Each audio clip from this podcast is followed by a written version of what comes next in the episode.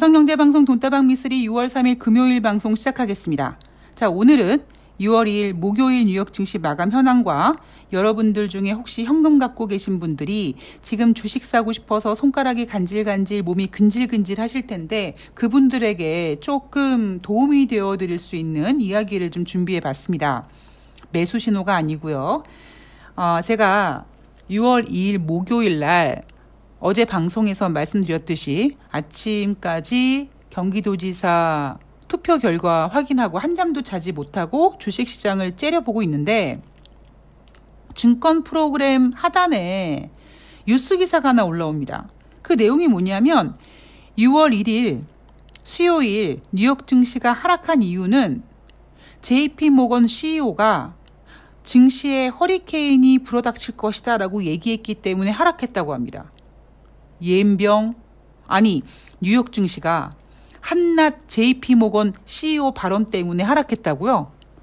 이 사람이 이런 발언들 원투데이 합니까? 이 사람 지난 2월 달에 연준이 앞으로 금리를 6번, 7번 할 거다 이런 발언들도 하고요. 종종 이런 이야기들을 합니다. 이 사람의 발언이 증시에 영향을 끼치는 게 아니에요. 그런데 왜 그런 기사가 떴을까? 제가 제목만 보고 말씀을 드리고 내용은 보지도 않았어요. 같지 않아서. 그런데 그런 기사 내용이 나오는 이유는 그 기사를 쓴 기자나 혹은 그 기자가 그런 기사를 쓰게끔 만든 어떤 그 전문가가 지금 시장이 무엇이 중요한지 모르기 때문입니다.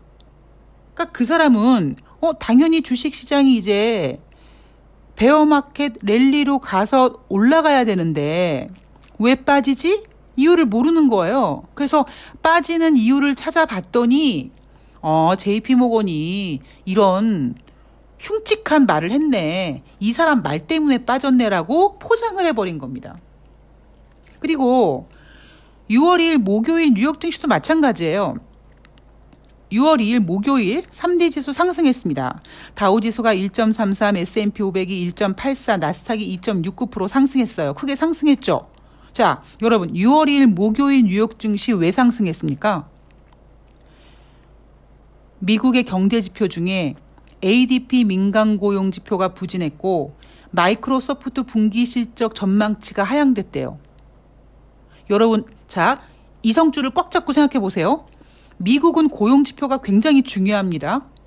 그런데 그 중요한 고용 지표가 부진했어요. 하물며 반토막 났어. 그리고 미국에 상장된 대기업의 앞으로의 실적 전망치가 하향된대요. 이게 뉴욕 증시가 상승할 만한 재료입니까? 아니에요. 이건 악재예요. 즉, 그 얘기는 뭐냐면 제가 드리고 싶은 말씀은 지금 증시에서 무엇이 중요한지를 사람들이 모르는 겁니다. 그러니까 정신을 못 차리는 거예요. 왜 우리도 살면서 제가 이런 이야기 종종 해드리는데요. 내가 생각했던 대로 이제 플랜을 짜고 그 플랜대로 잘 어느 정도까지 진행이 되다가 갑자기 예기치 않은 일들이 벌어지면서 그 계획이나 그 스텝들이 막 꼬이기 시작하잖아요. 그러면 사람이 제일 먼저 어떻게 되냐면 정신줄을 놓습니다. 그러니까 막, 막 섞이고 엉망진창이 되는 거예요. 지금 증시가 그렇습니다. 증시가 여러분 작년 연말에 2022년 증시 어떻게 봤습니까? 그렇게 나쁘게 보지 않았어요. 올해 증시를 긍정적으로 본 이유가 뭔지 아십니까, 여러분? 바로 코로나19가 끝나는 것에 대한 기대감이었습니다. 그래서 얼마 전까지 reopening 관련주들 사야 되느냐 말아야 되느냐 하늘길이 열리고 도시가 뭐 봉쇄가 해제되고 그리고 영업 시간이 이제 다시 다 원래대로 가고 경제가 다시 활성화될 것이다. 이제 우리는 코로나를 이길 것이다. 그래서 주식 시장이 좋을 것이다라고 생각했단 말이에요. 그런데 갑자기 2월 달에 러시아가 우크라이나를 침범하고 갑자기 막 연준이 금리 인상을 50bp 하고 인플레이션 걱정을 하고 유가가 막 올라가고 그러니까 정신을 못 차리는 겁니다, 지금. 경제 지표를 꼼꼼히 좀 체크해 보면은요. ADP 민간 고용 지표 전달 대비 12만 8천 명 증가했다고 합니다. 지난 4월 달에는요, 3월 달 대비 24만 7천 명 증가했으니까 증가량으로 봤을 때 거의 반토막 난 거죠. 그런데 왜 이 ADP 민간 고용 지표가 거의 증가세가 반토막이 났음에도 불구하고 이 재료가 뉴욕 증시를 상승시켰는가? 바로 만약에 고용이 부진하다면 연준의 금리 인상이 둔화될 가능성이 있다라는 거죠. 자, 제가 자세한 이야기는 뒤에서 정리해 드릴게요. 제가 5월 29일 일요일 방송에서 뭐라고 말씀드렸냐면 여러분 다가오는 한 주 동안 뭐 미국의 경제 지표가 발표가 되는데 특히 중요한 고용 지표가 발표가 된다. 자, 그랬을 때 우리는 시나리오를 한번 써보자. 경우의 수를 만들어 보자. 만약에 그동안 길게는 3개월, 짧게는 두 달 동안 경제 지표가 꺾였었었는데 만약에 꺾였던 경제 지표가 일시적으로 잘 나온다면 연준은 계속 금리 인상을 하겠다고 할 것이고 만약에 경제 지표가 부진하게 발표가 된다면 우리는 무엇을 고민해야 되냐면 과연 부진한 경제 지표를 가지고 이제 인플레이션이 완화되는구나. 금리 인상 후퇴되겠구나. 이런 생각을 하는 경우의 수 하나. 두 번째는 경제 지표가 부진하니까 이거는 경기 침체가 되는구나. 두 가지 경우의 수를 말씀드렸잖아요. 그러면 여러분, 지금 이날 6월 2일 목요일 뉴욕 증시가 상승한 이유는 제가 일요일 날 말씀드렸던 그 경우의 수 중에 경제 지표가 부진했을 때 경기 침체 우려가 아니라 인플레이션 완화로 금리 인상 후퇴가 가능할 것이다라는 것 때문에 옳은 거죠. 그죠? 자, 나머지 경제지표 보면은요, 주간 신규 실업상 청구 건수 전주 대비 11,000명 감소해서 20만 명입니다. 그리고 5월달 감원 계획이 전월 대비 14.7% 감소했다고 합니다. 자, 이 ADP 민간 고용 지표 같은 경우에는요, 작년에 거의 매달 전월 대비 50만 명씩 증가를 했습니다. 굉장히 엄청난 규모의 증가세를 꽤 몇 달 동안 유지를 했어요.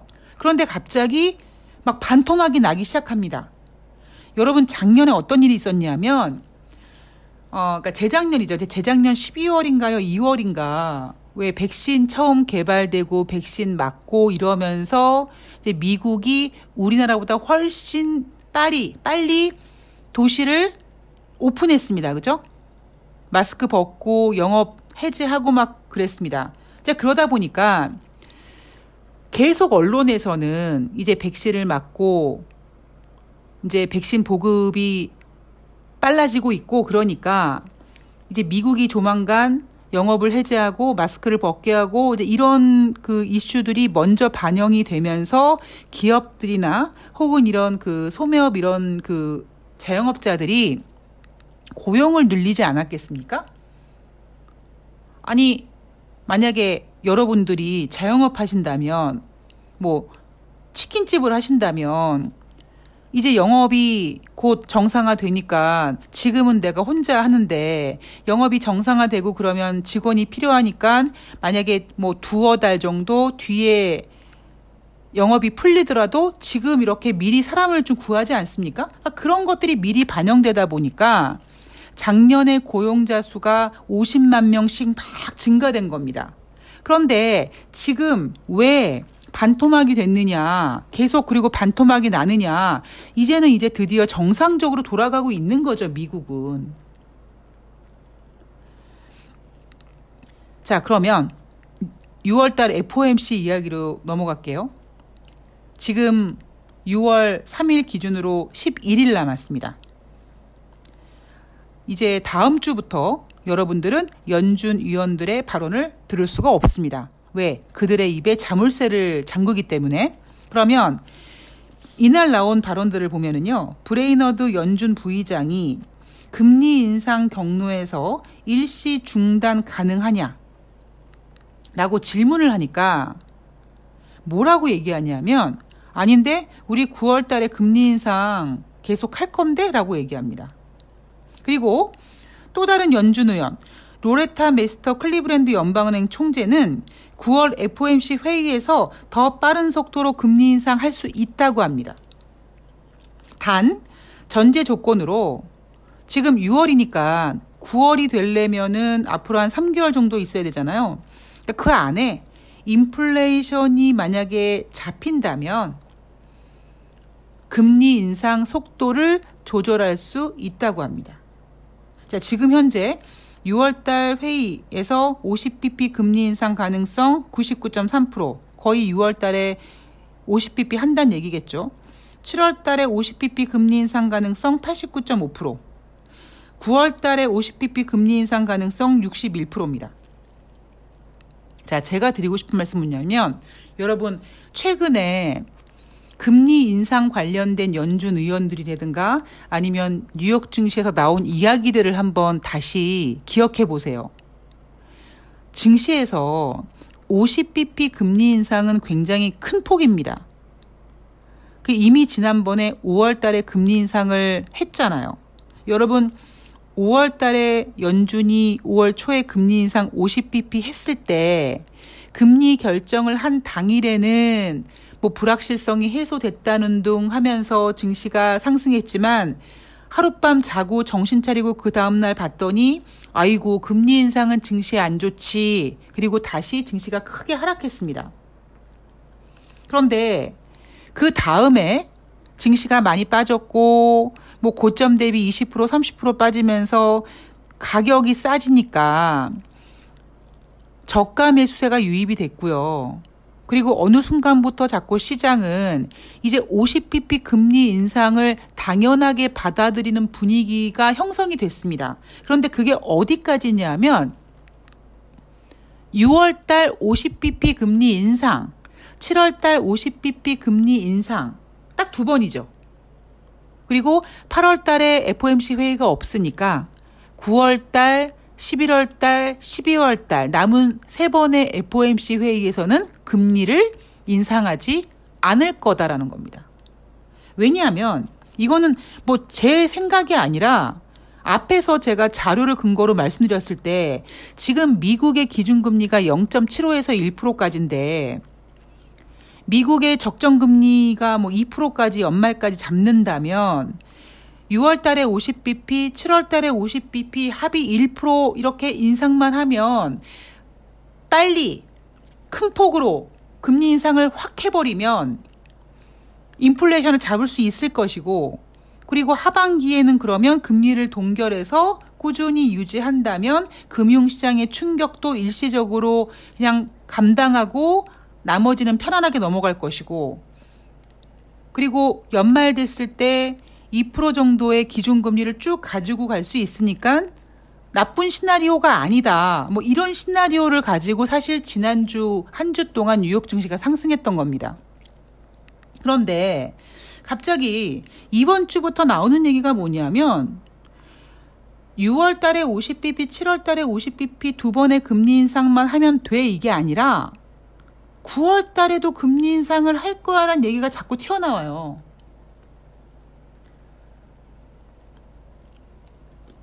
지난주 뉴욕 증시가 한 주 동안 3대 지수가 6% 반등할 수 있었던 이유는 6월달 50bp, 7월달 50bp 연달은 빅스텝의 금리 인상이 그리고 미리 5월달에 금리 인상 50bp 한 것까지 포함해서 5, 6, 7, 3개월 연속 50bp씩 금리 인상을 세 번 하는 거는 굉장히 빠르고 깊게 강력하게 금리 인상을 하는 거지만 이렇게 빨리 금리 인상을 해서 인플레이션을 꽉 잡고 하반기 연준 회의에서 금리를 동결할 거야. 이것 때문에 그나마 상승한 거거든요. 근데 지금 갑자기 또 9월 달 금리 인상 이야기가 스멀스멀 기어 나옵니다.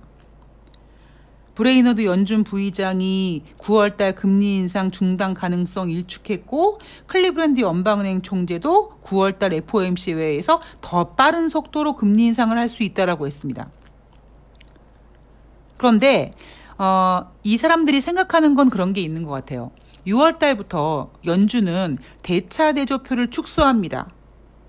그러니까 얘네들은 지금은 9월 달에 금리 인상 할 수 있어 라고 발언을 하고 있지만 6월 달부터 대차 대조표 축소하고 그리고 이미 3월 달에 25bp, 5월 달에 50bp 금리 인상을 했으니까 그리고 지금 돌아가는 분위기가 경제 지표가 꺾이기 시작하니까 9월 달 이후로는 금리 인상을 안 해도 될 거야 라는 생각을 하면서도 발언을 하는 거죠. 특히 이날 제가 어제 방송에서 이제 OPEC과 OPEC 회원국들이 비OPEC 그러니까 OPEC 플러스가 러시아를 제끼고 증산을 할 것이다. 왜냐하면 러시아를 포함시키면 러시아가 지금 우크라이나와 전쟁 때문에 러시아산 원유 수출이 중단된 상태니까 아무리 OPEC과 OPEC 플러스 국가들이 우리 증산해요, 증산해요 떠들어대도 결국 러시아는 감소인데 저게 뭐야? 저 증산하는 거야? 저게 다 또이또이 되는 거지? 이렇게 그 증산에 대한 재료가 희석되어 버릴까봐 아예 일시적으로 러시아를 빼놓고 오펙과 오펙 플러스 국가들이 증산하겠다. 그럼 이 재료가 국제 유가를 다운시킬 수 있을 것이다. 이런 얘기 해드렸는데 바로 그 다음 날 오펙과 오펙 플러스가 7월달, 8월달 두 달 동안만 하루에 64만 8천 배럴을 증산하겠다고 합의를 했다고 합니다. 그러면 연준 의원들은 물가가 잡힐 거라는 거를 예상하고 금리 인상 6월 달, 7월 달 50bp씩 하고 그리고 9월 달에도 금리 인상을 계속 할 거야라고 하지만 이들의 생각에는 지금 진행되고 있는 긴축으로 인해서 어느 순간부터 인플레이션이 잡힐 거라고 보는 거죠. 그런데 제 생각에는 좀 다른 게 뭐냐면 제가 계속 요즘에 여러분들한테 말씀드리는 거지만 여러분 이렇게 주식하시면서 음 이렇게 연달아 세 번의 50bp씩 금리 인상하는 그런 때를 겪어보신 적이 있나요? 저는 없거든요. 그러니까 우리가 지금 너무 인플레이션이 이제 높으니까 금리 인상을 당연히 해야 돼, 물가를 잡아야 돼, 이런 쪽에 포커스를 맞추다 보니까 금리 인상이 증시에 주는 어떤 충격을 생각하지 못하고 있는 거예요. 그리고 그렇게 생각을 못하는 이유가 뭐냐면 자꾸 투자자들을 세뇌시킵니다. 어떻게 세뇌를 시키느냐? 경제 지표가 부진한데 그 부진한 경제 지표를 경기 침체라고 해석하지 않고 인플레이션 완화라고 얘기하는 거죠. 인플레이션이 완화되고 있다고 하면서도 6월 달에 50bp 금리 인상, 7월 달에 50bp 금리 인상, 9월 달에도 하겠다 이거죠. 저는 지금 얘네가 투자자들을 굉장히 속이고 있다고 생각합니다. 그래서 오펙과 오펙 플러스가 7월 달, 8월 달 두 달 동안 증산을 하겠다고 하는데요. 이런 증산 소식에도 불구하고 국제유가는 이날 상승했습니다. 왜 상승했느냐? 첫 번째, 미국의 원유 재고가 예상보다 많이 줄었대요. 지금 미국은 드라이빙 시즌입니다. 유가를 많이 사용할 때입니다. 그래서 이날 오펙과 오펙 플러스가 증산을 했, 증산을 하겠다고 함에도 불구하고 미국의 원유 재고가 줄어들어서 유가가 상승했다라고 표현을 하지만 진짜 유가가 상승한 이유는요. 저는 개인적으로 이렇게 생각합니다. 첫 번째, 오펙과 오펙 플러스가 증산하기로 한 기간이 달랑 두 달이에요. 7월달, 8월달 두 달입니다. 그리고 또 하나, 아무리 러시아를 제껴놓고 오펙과 오펙 플러스 우리 증산해요라고 얘기하지만 러시아는 수출을 못 하는데요. 아니 며칠 전에 유럽연합에서 해상으로 들어오는 러시아산 원유 수입 금지하기로 했잖아요. 그래서 올 하반기, 올 연말까지 러시아산 원유 수입 90%까지 금지시킨다고 했잖아요. 러시아는 산유국 중에서 2등, 3등 하는 국가란 말이에요. 그럼 아무리 오펙과 오펙 플러스 국가들이 7월달, 8월달 두 달 동안 증산을 한다고 해도 러시아산 원유 수출 금지되는 한 이게 과연 효과가 있겠느냐라는 의구심 때문에 국제유가가 공급 차질 우려감 때문에 저는 상승했다고 합니다. 그렇게 생각을 합니다. 자, 다시 깔끔하게 정리해드리면 지금 현금 갖고 계신 분들이 지금 증시 상황이 어떻게 될지 모르잖아요. 갑자기 막 5월 31일 날 빠졌다가 또 6월 1일 날 막 또 빠지고 갑자기 또 막 6월 2일 날은 또 막 올라가고 막 정신이 없단 말이에요. 지금 증시가 정신이 없어요. 그러면 여러분들이 생각하셔야 될 게 뭐냐면 일요일 방송에서도 제가 정리를, 정리를 해드렸지만 우리가 인정하고 봐야 될 게 뭐냐면 경제 지표는 확실히 꺾였답니다. 그죠? 경제 지표가 꺾인 건 맞아요. 그런데 인플레이션은 아직 안 잡혔어요. 그러니까 지금 시대는 인플레이션, 아니, 지금 시대는 스태그플레이션인 거죠. 그런데 과연 이 경제 지표가 부진하게 나오는 것을 경기 침체냐, 인플레이션 완화냐, 과연 어디에다가 포커스를 맞추냐에 따라서 증시가 올라가고 빠지고 하는 겁니다. 그렇다면 미국은요, 경기 지표가 부진하게 나오면 그거를 경기 침체라고 하지 않고 인플레이션이 완화되는 거라고 얘기를 계속 할 겁니다. 그러면 정말 그들의 말대로 인플레이션이 완화된다면 9월달 금리 인상 타령하면 안 되잖아요. 그런데 투자자들에게 경제 지표가 꺾인 것을 경기 침체가 아니라 인플레이션이 완화됩니다라고 얘기를 해놓고는 자기네들은 계속 금리 인상을 하고 있을 생각을 하는 거예요. 겉으로는 투자자들을 안심시키고 뒤로는 증시에 굉장히 악재인 금리 인상을 계속 계획하고 있는 거죠. 그리고 제가 늘 말씀드리지만 시장이 안정될 때 큰 문제가 발생된다고 이런 얘기 해드리잖아요. 아유 미쓰리 네가 너무 걱정병에 걸려서 그래. 너 걱정 인형이야 라고 하실 수도 있지만 저는 주식 시장에서 걱정 인형으로서 사는 게 나쁘지 않다고 생각합니다. 과감하게 지를 때가 있고요. 조심할 때가 있거든요. 그런데 제가 봤을 때는 지금 증시가 증시에서 긍정적인 요인이 별로 없어요. 그러니까 하다 하다 연준이 금리 인상하는 것도 증시의 악재죠. 그리고 연준이 금리 인상을 멈추는 거는요.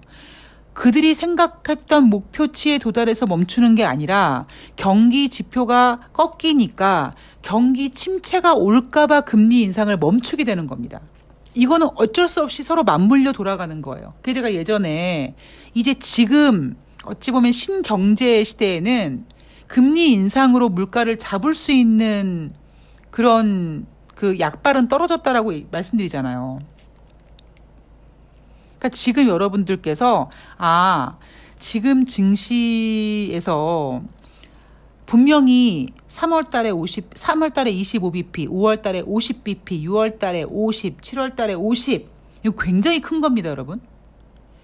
미국은 지네들은 경기 지표가 꺾이는 걸 가지고 경기 침체라고 하지 않고 인플레이션 완화라고 포장시켜 놓고 자기네들 인플레이션 잡기 위해서 50bp씩 금리 인상을 해서 잡힐지 모르겠습니다만 다른 신흥국들은요.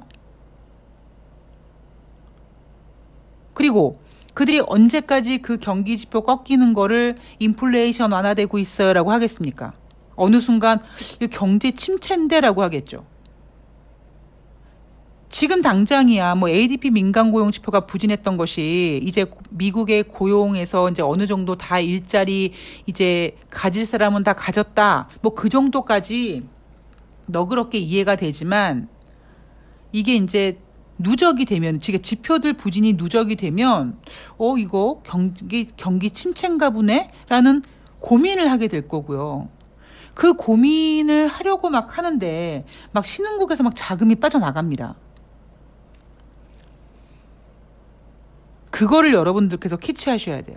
그러니까 제가 여러분들께 드리고 싶은 말씀은 현금 갖고 계신 분들은요. 만약에 여러분들이 손가락이 근질근질 하시면 사시면 돼요. 전 말리지 않겠습니다. 그런데 제가 드리고 싶은 말씀은 이제 어느 순간 뭐 JP 모건이 뭐 허리케인이 올 거라고 했는데 뭐 허리케인까지는 굳이 그럼에도 불구하고 이번에 이렇게 연다는 금리 인상이 증시에 한번 툭 하고 충격을 줄 때가 있을 거예요. 어, 이게 정신 차리고 딱 봤더니 어머 세상에 어떻게 금리 인상을 이렇게 연달아 수 있어. 어머나 세상에 이럴 때가 올 거라고요.